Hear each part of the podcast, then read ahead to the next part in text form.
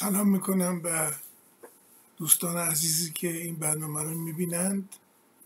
ارز کنم که این اندیشکده ای که من از نزدیک که با هیچ کدومشون آشنا نیستم فقط از طریق اینستاگرام با هم ارتباط داریم. از من خواستند که من در سال 57 یه دو سه ماه مونده بود به انقلاب 57 دانشجوی دانشگاه لندن بودم و از کنم که تابستونا می‌رفتم تهرون برای اینکه یه کاری بکنم درآمدی داشته باشم که بتونم بقیه سالم رو به دانشجویی بگذرونم در اونجا خب فضا باز شده بود دیگه کنترلی روی چاپ کتاب و این حرفا نبود. سانسور نمی‌کردند و در نتیجه انتشارات ققنوس از من خواستش که من یه گزارشی از مطالعاتی که در لندن داشتم انجام می‌دادم رو بدم بهشون که منتشر کنیم و این موجب شدش که یک کتابی درست شاید مثلا کمی قبل از انقلاب منتشر شد در تهران به نام جامعه شناسی سیاسی تشیع اسناشری که این دوستان اندیشکده از من خواستند که درباره این کتاب توضیحاتی بدم و فصولش رو تشریح کنم برای کسایی که حوصله خوندن اینجور کتاب ها رو ندارن. البته این کتاب نایاب هم هستش. همون بعد از انقلاب جمعش کردن و تک و توک دیگه جایی پیدا میشه. اما من به هر حال اون رو ارز کنم که اسکن کردم و گذاشتم روی سایت شخصی خودم. به طوری که اگر که شما مراجعه کنید به یعنی روی گوگل مثلا بزنید نوریالا چه فارسی چه با حروف لاتین با دو تا او. سایت من اونجا خواهد بود و در ستون سمت چپ سایت من هم کتاب هایی از من که وجود داره روی اینترنت و به طور رایگان قابل دانلود کردن وجود داره. و می‌تونن برن اونجا کتاب رو دانلود بکنن و بخونن. ولی به حال روزگار روزگار شفاهیه و حوصله خوندن کتاب و این حرفا کمتر شده. در نتیجه این دوستان لطف کردن و از من این رو خواستن. منم اصلا نه خودشون رو می‌شناسم نه ارز کنم که ارتباطی باشون دارم ولی به هر حال هموطن من هستن در حال مبارزه با حکومت اسلامی هستند و حکومت اسلامی هم به حال یک حکومت مذهبیه که در قانون اساسیش می‌گوید که تشیع اصناعشری اصناعشر یعنی دوازده تا. بنابراین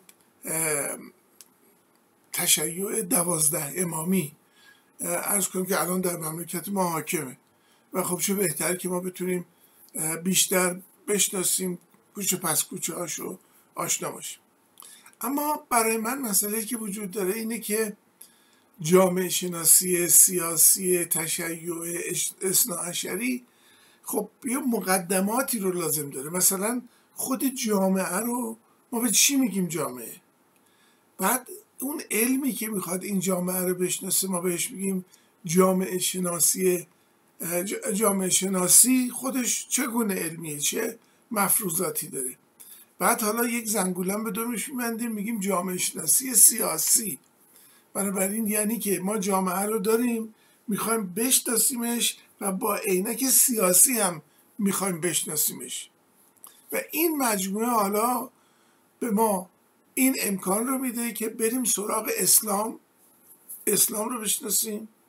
اینکه تشیع یا شیعگری در اسلام چگونه به وجود آمد رو در نظر بگیریم و بعد اینکه خود این تشیع چندین و چند نوع داره. ما تشیع امامی داریم که سه تا امامی هستن پنج تا امامی داریم هفت تا امامی داریم که بهش میگیم اون پنج تا امامیه رو میگیم تشیع زیدی هفت تا امامیه رو میگیم که تشیع اسماعیلی و دوازده امامی رو میگیم تشیع دوازده امامی.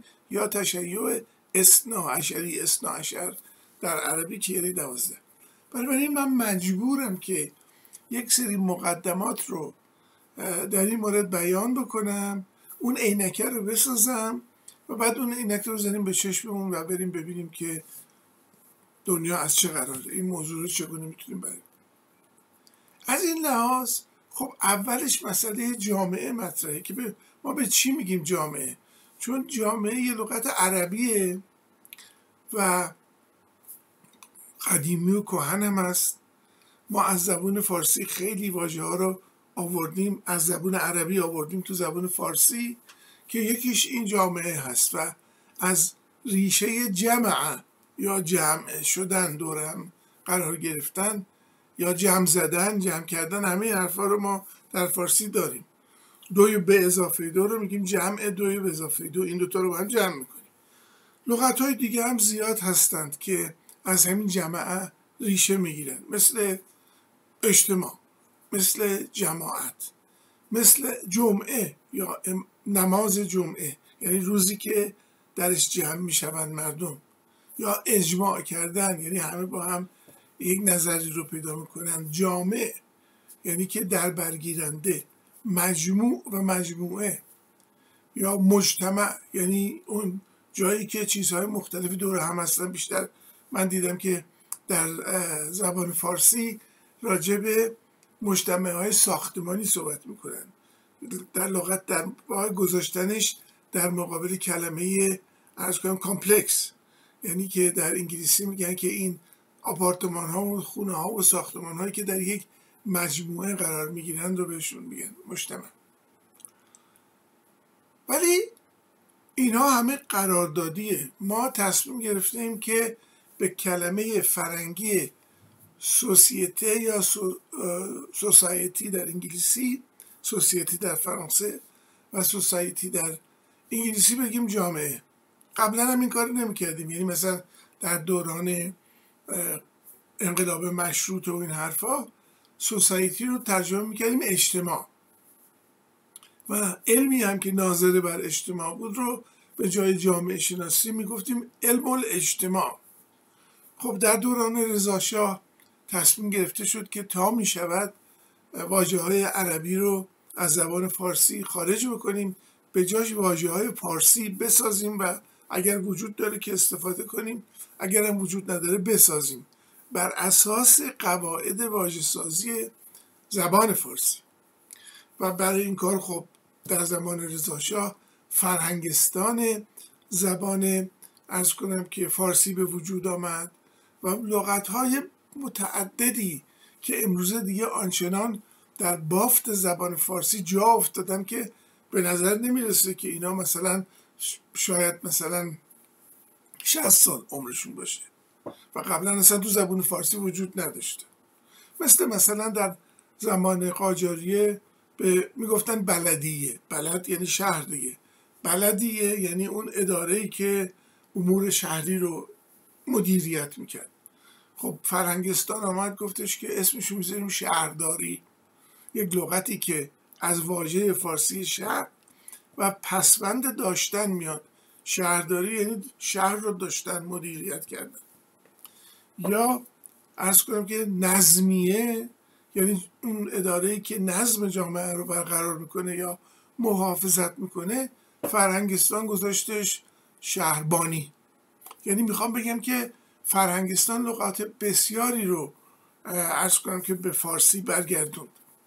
اما علم اجتماع سر جای خودش بود. رضاشاه از ایران رفت فرهنگستان زبان فارسی هم تعطیل شد. اما دانشجویانی که رضاشاه فرستاده بود به خصوص به فرانسه برای اینکه علوم جدید رو ارز کنم که یاد بگیرند و بیان در ایران در دانشگاه جدید و تاسیس ایران تدریس می‌کنن اینا برگشته بودن به ایران و رفته بودن سر پست های دانشگاهی خودشون. و یکی از این دانشجوها دکتر صدیقی بود دکتر غلام حسین صدیقی بود. که بهش میگن بنیانگذار جامعه شناسی در ایران و او بود که پیشنهاد کرد که به سبک فرهنگستانی که حالا تعطیل شده بود از کنم که این علم الاجتماع رو هم بگیم جامعه شناسی.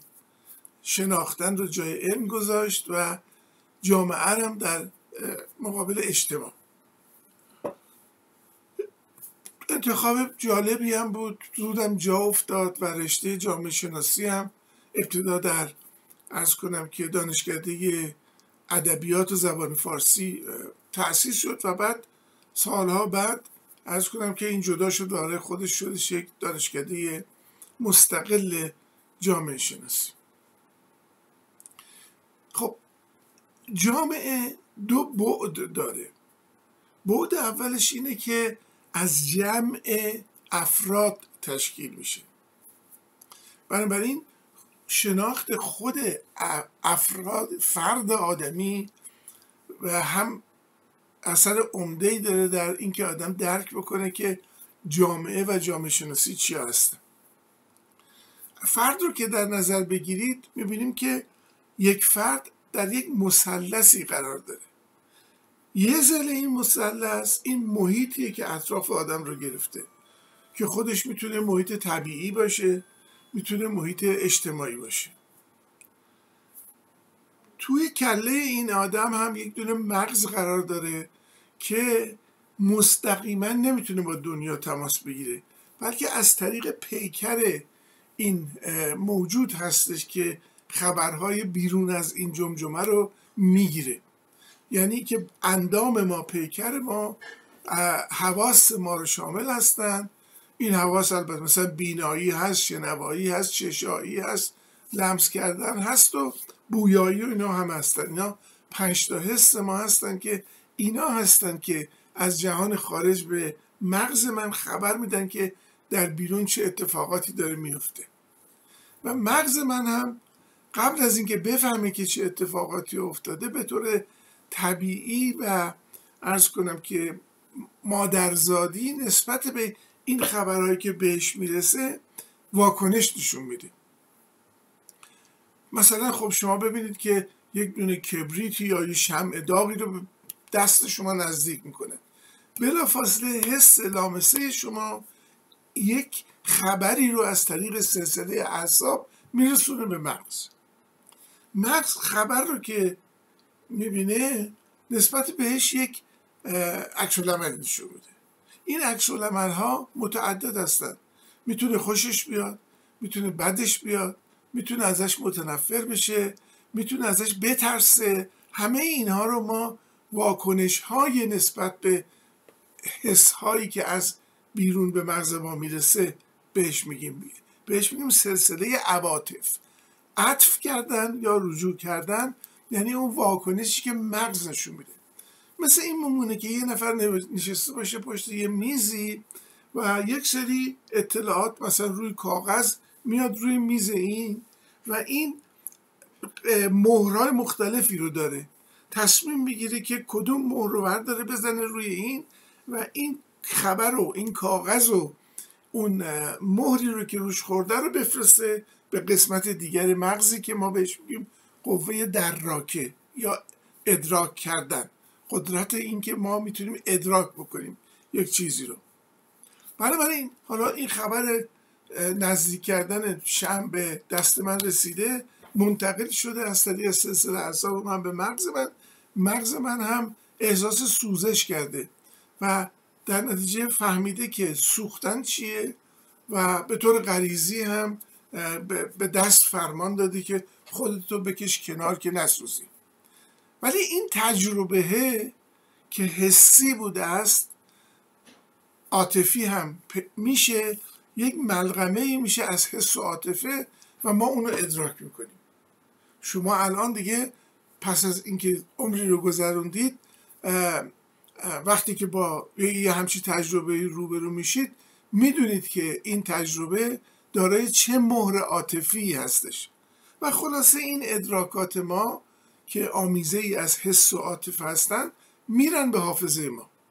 و اونجا میمون حالا توی حافظه ارز کنم که اینها با هم دیگه قاطی میشن ملغمه های جدیدی رو هر به اینها میگن تصویر تصویرهای ذهنی.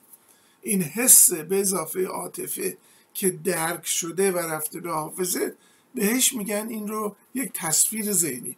این تصاویر ذهنی در داخل حافظه ما با همدیگه قاطی میشن ملغمه درست می‌کنند و غیره. و می‌تونن برگردن و بیان به, به اون محل ادراک ما. این بازگشت به محل ادراک ما از کنم که دو, دو نوع صورت می‌گیره. یکی اینکه ما اون تصویرهای ادراک شده رو دست نخورده و به همون شکلی که هست برمیگردونیم به مرکز ادراک خودمون که به این کار ما میگیم یادآوری. یعنی ما می‌تونیم چشممون هم بذاریم یه تجربه رو که در گذشته داشتیم اون تجربه رو عینا برگردونیم و مرتبه درکش بکنیم به یاد بیاوریم. اما ممکنه که چند تا از این تصویرها توی تو مخیله ما با همدیگه قاطی بشن و یک موجوداتی رو بسازند که این موجودات در بیرون از ما وجود ندارند. توی ذهن ما توی این حافظه پرکنش ما ارز کنم که به هم آمیخته شدن و ساخته شدن. مثلا شما فکر کنید اجده ها اجده ها در بیرون از ما وجود نداره. اما یک ترکیبی است از مثلا مار و آتش و بسیاری چیزهای دیگه حتی سوسمار و غیره و این حرفا. اینا با هم دیگه قاطی شدن یه موجودی رو در حافظه ما ساختن. حالا این موجوده برمیگرده میاد به منطقه ادراکی ما و ما این موجود رو درک می‌کنیم بدون اینکه تجربهش کرده باشیم. از این طرفی آمده. به این تکه دوم میگن تخیل. بنابراین بازگشت تصویرها از حافظه به منطقه ادراکی به دو نوع صورت می‌گیره. یا یادآوری یعنی دست نخورده و مثل همون اولشه یا تخیلیه این تخیل هم ارز کنم که انواع و اقسام داره. بعضی از تخیل ها به یادآوری نزدیک هستند بعضی ها خیلی دور هستند و اغلب هم یه دلیلی باید وجود داشته باشه برای اینکه این تصویرهایی که در ذهن ما ساخته شده اند در قدیم بهش می‌گفتن خیال. حالا بهش میگن تصویر. خیال خب خیلی معنی دارتره برای اینکه به تخیل نزدیک تو فرنگی هم همینطوره. یعنی که ما تخیل رو در فرنگی بهش میگیم imagination یا imagination بنابراین image که در آغاز اون هستم میشه ترجمه بشه به خیال. ولی ما مدت ها شاید بعد از انقلاب مشروطه به بعد ما کلمه خیال رو ارز کنم که فراموش کردیم که منظور اون تصویرهای ساخته شده در حافظه ما هستن. خب این می‌تونه ارز کنم که آدم تب بکنه دچار هزیان بشه دچار توهم بشه یا اینکه یه شرایطی به وجود بیاد که ادراکات ما موجب بشن که یک نوع تخیلاتی برگردن بیان به از حافظه میاد بیرون. مثل مثلا توهم. یه آدمی که مثلا از جن میترسه بلند شو بره همون و فکر کنی که مثلا جن ها اونجا هست و جن ها هم ببینه. چون برگشتن آمدن تو منطقه ادراک و این داره درکشون می‌کنه. هنر هم تا حدودی همینه. یعنی ما در هنر برمیخوریم به مسائلی که صرفا تخیلی هستند و این هنرمند در مخیله خودش هستش که این تصاویر تخیلی رو میآفرینه و برش میگردونه به ادراک و ادراک اون وقت اینها رو به صورت شعر به صورت مجسمه به صورت فیلم به صورت موسیقی اینها رو می‌سازه به حال این یک تیکه از قدرت مغز فرد ما انسان هستش. قدرت دیگر فرد انسان قدرتی است که بهش میگن انتظار یا جداسازی. انسان این قدرت رو داره که مثلا بیرون از خودش رو نگاه می‌کنه انواع درخت های مختلف رو می‌بینه. درخت سیب درخت گلابی درخت پرتقال و غیره. این میاد از اشتراکاتی که اینها با هم دارند یه چیزی رو استخراج می‌کنه انتظام می‌کنه به نام درخت. بیرون از ما درخت وجود نداره. درخت سیب و درخت گلابی و درخت پرتقال وجود دارن. ولی ما موفق میشیم که یک چیز یک چیزی رو بیرون بکشیم از مجموعه تشابهات اونها که بهش ما میگیم که درخت.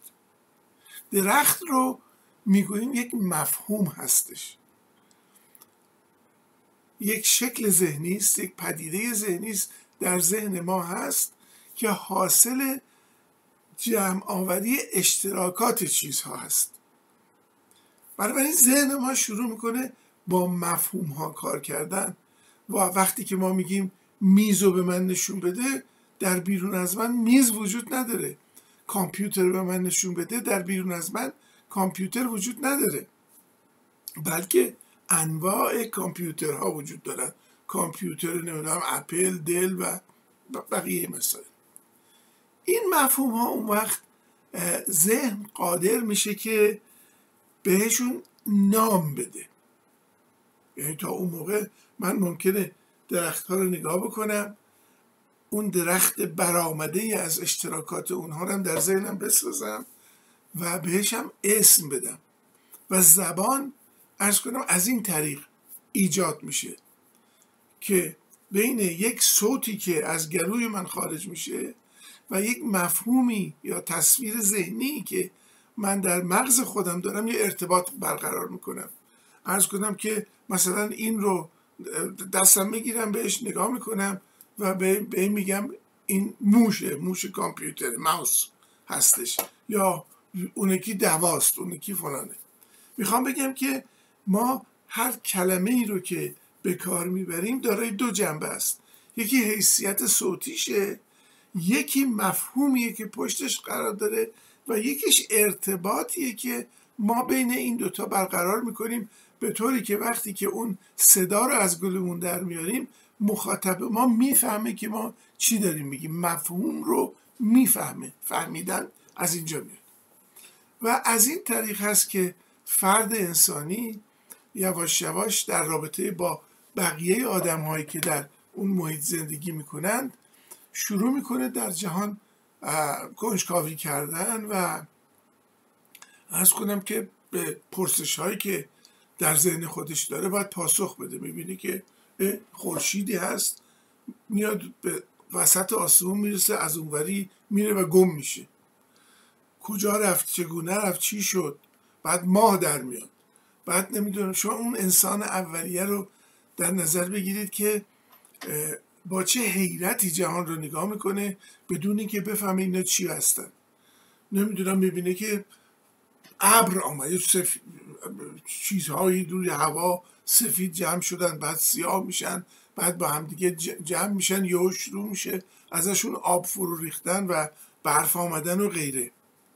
خب این باید بفهمه که اینا چی هن کنجکاو انسان موجودیه که نمی‌تونه همه چی همینطور بی هوا به هر چی نگاه بکنه و نفهمه که چیه. بنابراین کنجکاوی انسان باعث میشه که این یه قصه برای این ماجراها بسازه. اولین قصه ها هم توی جوامع ابتدایی به وجود میاد و ما بهش میگیم استوره ها قصه هایی که جوامع ابتدایی به وجودش میارن و مثلا اولین کاری که می‌کنن اینه که فکر می‌کنن این موجودات بیرون از آنها بیرون از مغز آنها بیرون از پیکر آنها و در محیط آنها اینها هم جاندارانی مثل خودش هستند اما قدرت هاشون صدها برابر قدرت او هست. اصلا سرمنشه پیدایش خدایان ارز کنم که همین دیگه یعنی فکر می‌کنن که خورشید خداست. تو همین افسانه های ایرونی ما اهورا میترا داریم. اهورا میترا خورشیده اسم خورشیده که بعد چون فکر می‌کنیم مثل ما هستش بنابراین خیلی صفتها و کارهای انسانی رو به اونم ارتباط میدیم. میگیم اهور میترا اهورا میترا. اهورا یعنی خدا. اهورا میترا عصبانی شد مثلا. عصبانی شد و به خدای مثلا رعد و برق گفتش که دو تا رعد و برق بزن مثلا این درخت رو بسوزن یا بعد این مسئله پیش میادش که حالا ما چیکار بکنیم که این خداوند عصبانی شده آروم بگیره. یه عده پیدا میشن میگن که آقا ما رفتیم مطالعه کردیم و آشنا هستیم با احوال این خدایان و می‌دونیم که چجوری باید اینا رو از خر شیطون بیاریم پایین از عصبانیتشون کم بکنیم و ارز کنم که رامشون آرامشون بکنیم. رام که نه آرامشون بکنیم. هر دوتا از یک ریشه هستن البته. بنابراین مثلا مفهوم قربانی کردن رو مطرح می‌کنه. جادوگر قبیله میاد میگه که آقا این خدای عصبانی شده و باید ما یک قربانی به این بدیم که این آروم بشه. حالا این قربانی می‌تونه از نم گوسفند و گاو و اسب و این حرفا باشه تا خود انسان. در داستان ابراهیم قرار میشه که ابراهیم سر پسرش اسماعیل رو ببره تا خداوند راضی بشه. و به حال ما داشتیم و داریم جوامعی رو که قربانی کردن براشون خیلی اساسی بوده. بعضی وقتا بچه های کوچک رو قربانی می‌کردن بعضی وقتا دختران جوان و زیبا رو قربانی می‌کردن. اینا همه بستگی داشته به اینکه مجموعا اینا این قصه ای که ساختن برای این جهان ارز کنم که چگونه کار می‌کنه. ما به این قصه ها در علم بهشون میگیم جهان بینی ولتون شاونگ در چیز هستش در آلمانی. یعنی آنطوری که ما جهان رو می‌بینیم. هر قومی هر جامعه ای در ابتدای کار خودش یک جهان بینی داره. یعنی یک تصویری از جهان داره که در اون تصویر می‌فهمه که این جهان چجوری داره کار می‌کنه و این با اون جهان باید در چه ارتباطی باشه. و از دل همین جهان بینی هست که دو تا چیز به وجود میاد. یکی دین و یکی فلسفه. دین بیشتر با این خدایان گردن کلفت و قوی سر کار داره. فلسفه بیشتر با مظاهر طبیعی قابل دسترسی و قابل مورد استفاده قرار گرفتن هست. این دوتا جمعشون در واقع از دل جهانبینی بیرون میان و سازنده یه چیزی میشن به نام فرهنگ. فرهنگ پس هست شامل جهانبینی دین و فلسفه.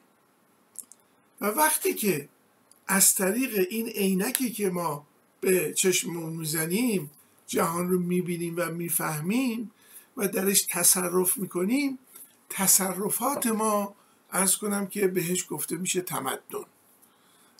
ما شهر می‌سازیم ما خانه می‌سازیم کوچه می‌سازیم خیابان می‌سازیم و همه ساخته های دیگر و اینها مظاهر مادی یا تمدنی یک فرهنگ هستند. فرهنگ و تمدن مثل روح و جسم یک جامعه محسوب میشه. خب من در اون ابتدا گفتم که جامعه رو دو تا حیثیت داره که مهمه. یکیش مسئله فرد بود. و اینکه افراد چگونه در داخل جامعه تصاویر ذهنی خودشون رو کنار هم می‌گذارن با هم به یک توافق می‌رسن زبان رو خلق می‌کنن جهانبینی رو دین و فلسفه و فرهنگ و تمدن رو همه اینها رو این افراد به مدد ساختمان مغز خودشون و دریافتی های مغز و واکنش هایی که نسبت به این دریافتی ها هست اینا همه این مجموعه رو می‌سازن جامعه در واقع جمع این افراد هست که در مورد جهان بینیشون در مورد دینشون در مورد فلسفه و فرهنگ و تمدنشون با همدیگه کار می‌کنن. نکته دومی که در بحث جامعه شناسی اساسا بسیار مهمه و باید بهش توجه داشت اینه که افراد متکثر هستند هیچ فردی شبیه هیچ فردی نیست بلکه با افراد دیگه در مسائل معینی هم فکر و هم نظر هست ولی ویژگی های خودش هم داره. و جامعه وقتیه که یک چیزی وجود داشته باشه که از جمع منفردینی که با هم تفاوت دارند تشکیل بشه و بنابراین یک پدیده متکثر باشه چند وجهی باشه چند صورتی باشه. بنابراین کلمه جامعه در تعریف جامعه شناسی آمده از مغرب زمین با مثلا یک کلمه به نام انبوه متفاوت شما ممکنه یه بار آجر بریزین جلو خونتون و این آجرها خب تکی تکی تکی آجرن دیگه. افراد یک مجموعه هستند اما جامعه رو تشکیل نمیدن. برای اینکه اینا همه شبیه هم هستن. هیچ فرقی با هم ندارن. و انبوهی از آجر هستن که اونجا ریخته شده. حتی به آدم ها هم اگر ما با این عینک نگاه بکنیم که اینها همه با هم یکی هستند هستش که مفهومی مثلا مثل توده به وجود میاد یا امت به وجود میاد. توده و امت فرقشون با جامعه اینه که اون کسی که به اینها به چشم توده نگاه می‌کنه یا به چشم امت نگاه می‌کنه اینها رو همه رو عین یک گله حیوان می‌بینه. شما یک مثلا گله گوسفند می‌بینید. خب این یک توده ای از گوسفندانه ولی اجتماع اونجا صورت نگرفته که هر گوسفندی فردانیت خودش رو داشته باشه مراحل شناخت همه محیط و خودش رو گذرونده باشه به دین و فلسفه و فرهنگ و تمدن دست یافته باشه. بنابراین در جامعه شناسی ما هیچ وقت از واجه هایی که نشانی از انبوه بودن یا توده بودن ارز کنم که باشه استفاده نمی کنیم. همواره متوجه متفاوت های افراد، تفاوت های افراد جامعه و تکسری که در بین اونها جاری و ساری هست توجه داریم. و ارز کنم که حالا وقتی که ما این تعریف معین از جامعه رو مورد نظر قرار میدیم و می‌خواهیم که یه علم مستقلی بسازیم که این علم حالا می‌خواد این جامعه رو بشناسه. تو فرنگی ارز کنم که این کلمه جامعه شناسی رو ما از فرنگی گرفتیم دیگه. فرنگی بهش میگن که سوسیولوژی یا سوسیولوژی در فرانسه. سوسیو که یعنی همون جامعه. لوژی از کنم در گذشته زبان فارسی بهش می‌کنن علم علم اجتماع و بعدم آقای دکتر صدیقی پیشنهاد کردن که ما از فعل یعنی از مصدر شناختن و شناسایی شناسی رو به عنوان یک پسوند بر بگذینیم و به جای لوژی بذاریم. خب البته لوژی در زبانهای یونانی و لاتین از لوگوس میاد که به معنای بیان و گفتار هستش و گفتار سر و تهدار با معنا. به همین دلیل از همون کلمه لوگوس کلمه لاجیک رو هم می‌سازن یا لوژیک رو می‌سازن که به معنای منطقه منطق باز ببینید توش نطق وجود داره یعنی وابسته به زبان هستش. ولی به هر حال دیگه الان هفتاد سال از وضع کلمه شناسی گذشته و همه پذیرفتن که جامعه شناسی ارز کنم که در واقع معادل فارسی سوسیولوژی. این لوژی هم که خب می‌بینید که در اغلب علوم به کار میره. از روانشناسی سایکولوژی تا زیست شناسی بیولوژی و همه حرفا. این در واقع فارسی هم ما میگیم زیست شناسی روانشناسی. تونستیم یک مجموعه ای از این کلمات رو به فارسی برگردونیم که عین کلمات فرنگی که به هم اتصال های معنوی دارند در زبان فارسی هم این اتصال رو داشته باشیم. خب حالا ما یه علمی می‌خوایم بسازیم به نام جامعه شناسی این علم موضوعش چیه؟ موضوعش جامعه است. ولی این جامعه رو این علم مثل هر علم دیگری می‌خواد تشریح بکنه. شما نگاه بکنید که مثلا اگر علم پزشکی رو بگیریم علم پزشکی میاد یک پیکر آدمی رو می‌ذاره روی میز تشریح و تشریحش می‌کنه. دستشو پاشو نم چشمشو گوششو اینا رو همه رو از همدیگه تفکیک می‌کنه بهشون نام میده بعد راجع به اینکه اینا چه روابطی با هم دیگه دارن هر کدومشون چه کار کردی رو دارن ارز کنم که بحث می‌کنن. و تخصص هم درش به وجود میاد دیگه. یعنی شما دکتر گوش داری دکتر حلق و بینی داری دکتر چشم داری دکتر قلب داری. اینها همه تخصص هایی هستند که به لحاظ تشریح پیکر آدمی به وجود آمدن و هر تکه از پیکر آدمی نامی گرفتند و تخصصی رو به وجود آوردن جامعه شناسی هم مجبور همین کار بکنه. یعنی کافی نیستش که بگه من می‌خوام جامعه رو بشناسم. چجوری می‌خوای بشناسیش؟ از طریق تشریحش. تشریحش چی هستند؟ همونطور که بدن آدم دارای اجزایی است اندامی است در واقع جامعه هم باید داره اندامی باشه که این اندام ها رو ما بتونیم اصلا جدا بکنیم. بهشون اسم بدیم و بعد تخصص پیدا کنیم در هر کدوم اینها. این اندام ها رو در واقع بهش میگن نهاد اجتماعی. یکی نهادها بیشتر جنبه مادی دارن. یعنی که در جامعه ما پدیده های مادی مختلفی داریم که ارز کنم که دارای کارکردهایی هستن. مثلا فکر کنیم که وزارت خونه ها در یک کشور خود کشور و وزارت خونه ای که در اون کشور است.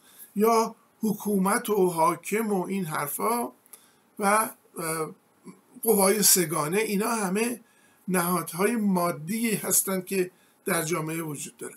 در کنار اینها امر اجتماعی وجود داره. یعنی که شما وقتی وزارت اقتصاد دارید در واقع یک پدیده غیر مادی یا مفهومی دارید به نام اقتصاد.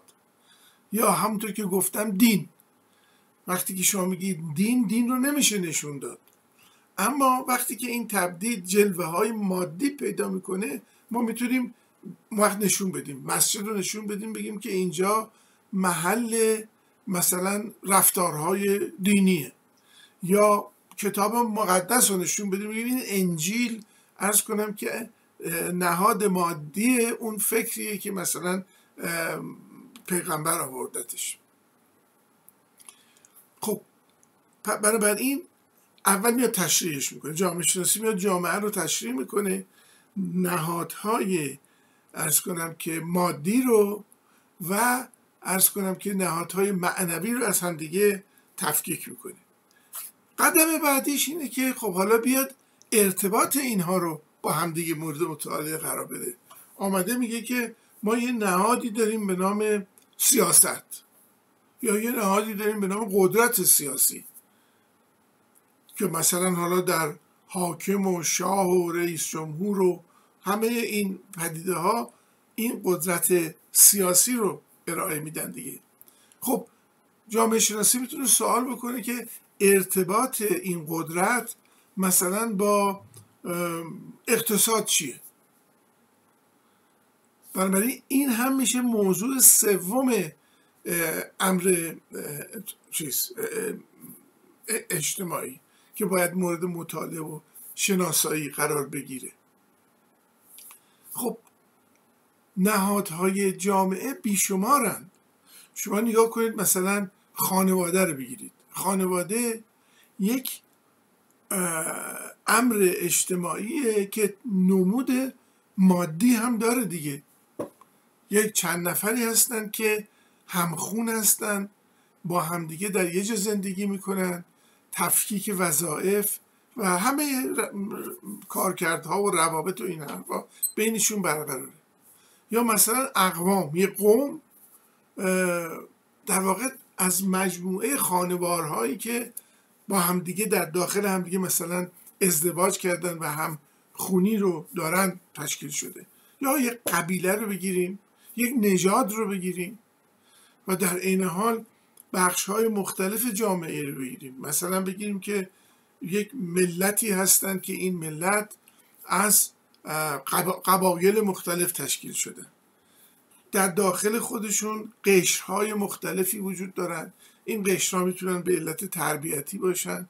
به علت فرهنگی باشن به علت مالی باشن به علت نزدیکی و دوری از قدرت باشن. و سنف های مختلفی می‌تونه وجود داشته باشه. سینماگرها یه سنف هستن نه مسگرها یه سنف دیگه هستن. یعنی جامعه اینجوری هم تیکه تیکه تیکه می شود طبقات اجتماعی به وجود میان. طبقه مرفه طبقه متوسط طبقه زحمتکش طبقه از کنم زیر خط فقر همه این حرف ها ارز کنم که حاصل اون نگاه تشریحی به جامعه هستن. انسان سعی می‌کنه که جامعه رو نه به صورت توده نه به صورت انبوه بلکه به صورت مجموعه افرادی که هم با هم متفاوتن هم اشتراکاتی دارن می‌تونه در زبان باشه می‌تونه در فرهنگ باشه می‌تونه در جهانبینی باشه یا هر چیز دیگه اما توده و انبوه نیستش. و بعد این ارز کنم که نهادهای اجتماعی و نهادهای یا نهادهای مادی و نهادهای ارز کنم معنوی رو که همشون رو می‌تونیم بهشون بگیم که امور اجتماعی هستن از هم تفکیک بکنه هر یکی رو در جای خودش بشناسه و در عین حال روابط اینها رو هم ارز کنم که مورد سنجش قرار بده نکته آخری که امروز من می‌خوام تشریح بکنم براتون مربوط به این میشه که جامعه یک سیستمه. این مفهوم سیستم مفهوم خیلی مهمیه. که باید بهش توجه کرد. سیستم یک مجموعه است اولا. دارای اجزای مختلفیه که این اجزا با همدیگه ارتباط دارند همواره در حال تغییر و پویش هستند پویا هستند و در این حال این مجموعه با مجموعه های دیگر دارای یک مرز جدا کننده ای هست. و در علم سیستم ها هم سه جور سیستم رو بیشتر از هم تفکیک نمی کنن. یکی سیستم های مکانیکی هستند مثلا یک اتومبیل درست مثل یک جامعه دارای اجزای مختلفی است. هر کدوم این از, از این اجزا دارای کارکرد یا function به خصوصی هستند و در مجموع خودشون وقتی با هم کار می‌کنن هستش که این سیستم می‌تواند حرکت بکنه و از جایی به جایی بره. دومین نوع سیستم ها سیستم های زیستی هستند. یک درخت یک سیستمه. از مجموعه از سلول تشکیل شده از آوندها تشکیل شده از پوست از بدنه از شاخه از برگ از میوه از گل از همه اینها تشکیل شده است.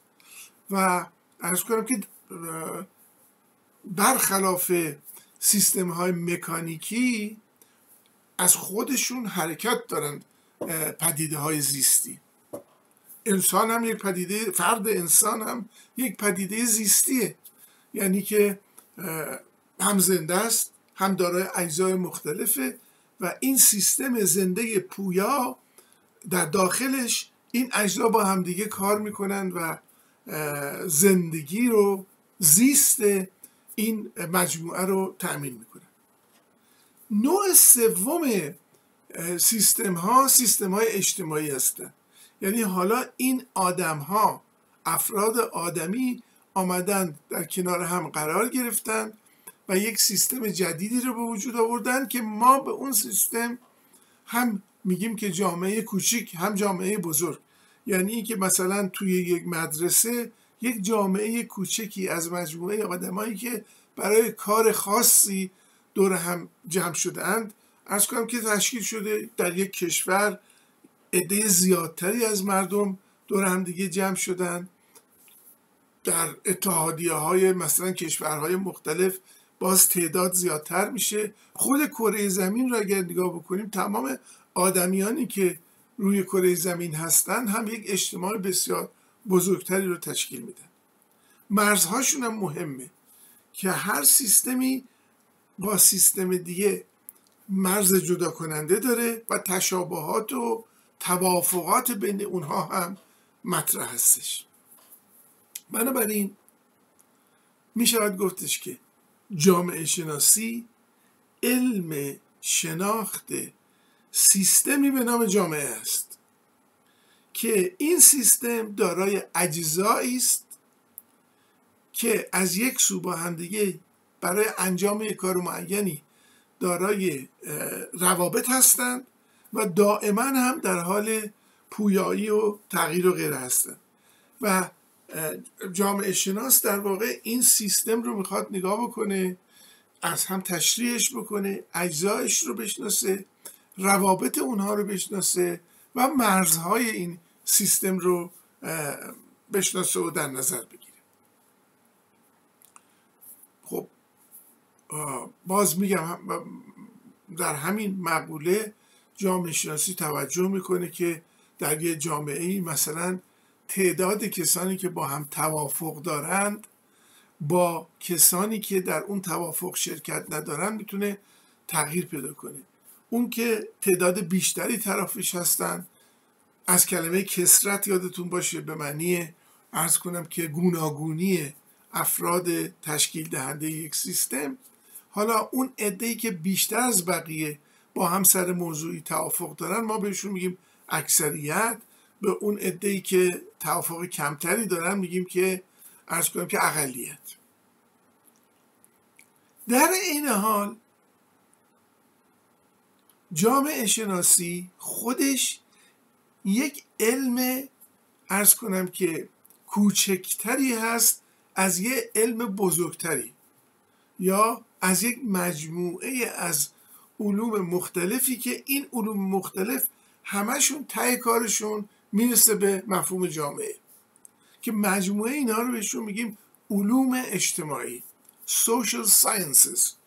علوم اجتماعی جامعه شناسی جزی از علوم اجتماعیه.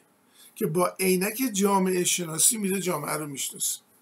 اما شما فکر کنید که مثلا تاریخ تاریخ هم به حال علمیه دیگه از علوم اجتماعی. که این میادش راجع به اینکه سرگذشت این سیستم چه بوده و اجزای داخل این سیستم چه تغییراتی در طول زمان ارز کنم داشتن میاد بحث می‌کنه. باز در علوم اجتماعی در همین زمینه تاریخ هم ما خورده علم داریم. مثلا فلسفه تاریخ رو بگیریم. فلسفه تاریخ یعنی اینکه یک تاریخدان میاد میشینه تاریخ یه جامعه رو مطالعه می‌کنه و دنبال این میره که این تحولاتی که در سرنوشت این جامعه رخ داده به چه دلیل بوده؟ موتور این تغییرات چه بوده؟ فلسفه تاریخ بهش میگن. فلسفه تاریخ یعنی تعیین کردن یک موتوری برای اینکه به این تغییرات مداوم تاریخی یک معنایی رو بده. مشهورترین مثلا فلسفه تاریخ فلسفه که اول هگل و بعدم کارل مارکس مثلا ارائه میدن دیگه. به خصوص کارل مارکس می‌گوید که در جامعه از لحاظ مادی و اقتصادی طبقات به وجود میان. یه عده پول دارن یه عده کم پولن یه عده این وسط میلونن. و در برخورد و تضاد بین طبقات اجتماعی هستش که اجتماع حرکت می‌کنه و متحول میشه. تضاد تاریخی موتور تاریخ است. تضاد ببخشید تضاد طبقاتی موتور تاریخ است.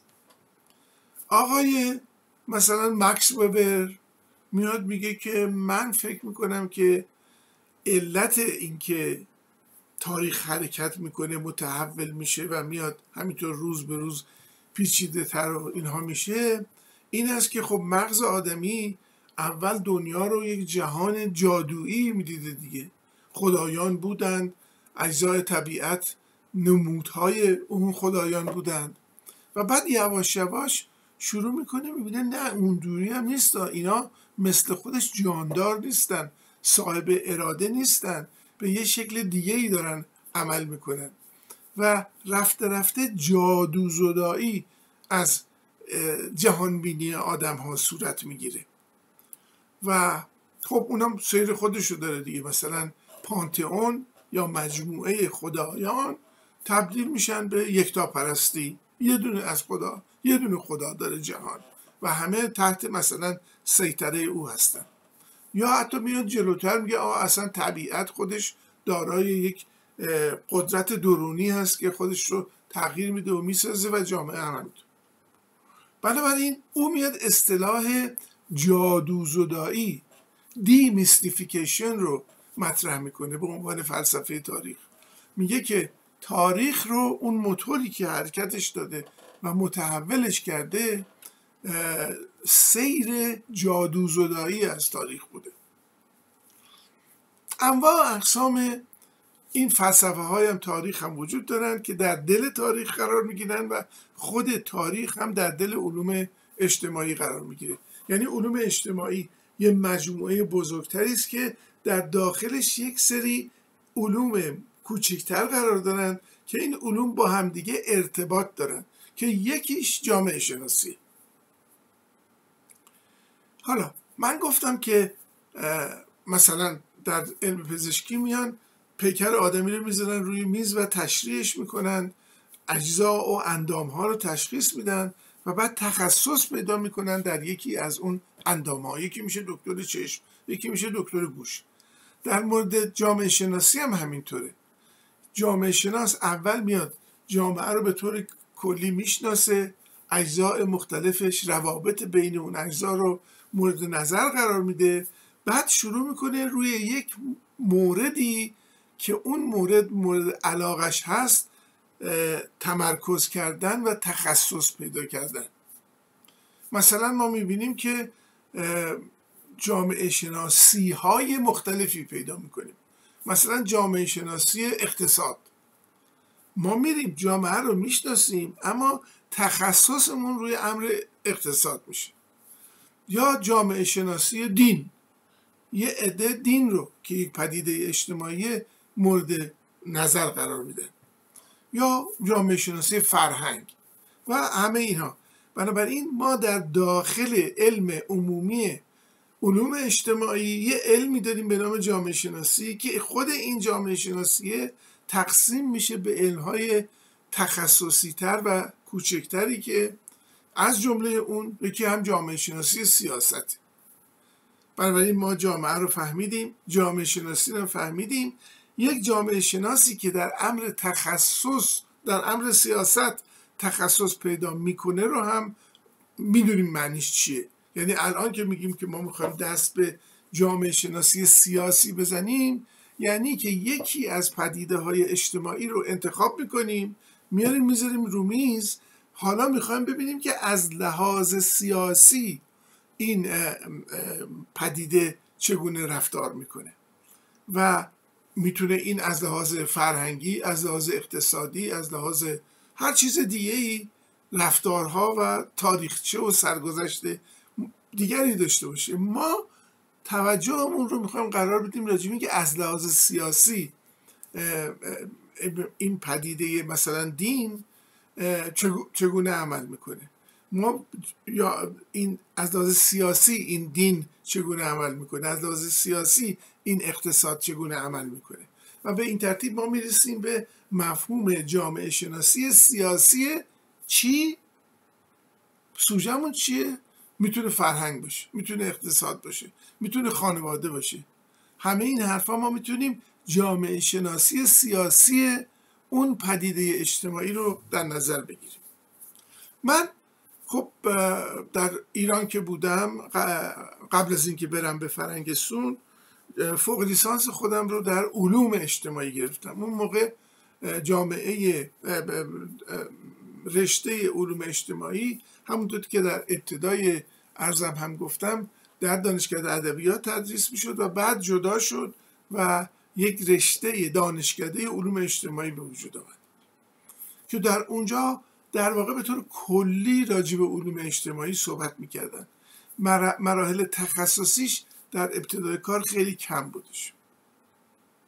ولی خب من در اونجا بیشتر روی جامعه شناسی در میون علوم اجتماعی علاقه من بودم. مثلا به تاریخ شناسی یا روانشناسی اجتماعی یا اسطوره شناسی زیاد توجهی نداشتن بیشتر توجه هم به خود جامعه شناسی بود.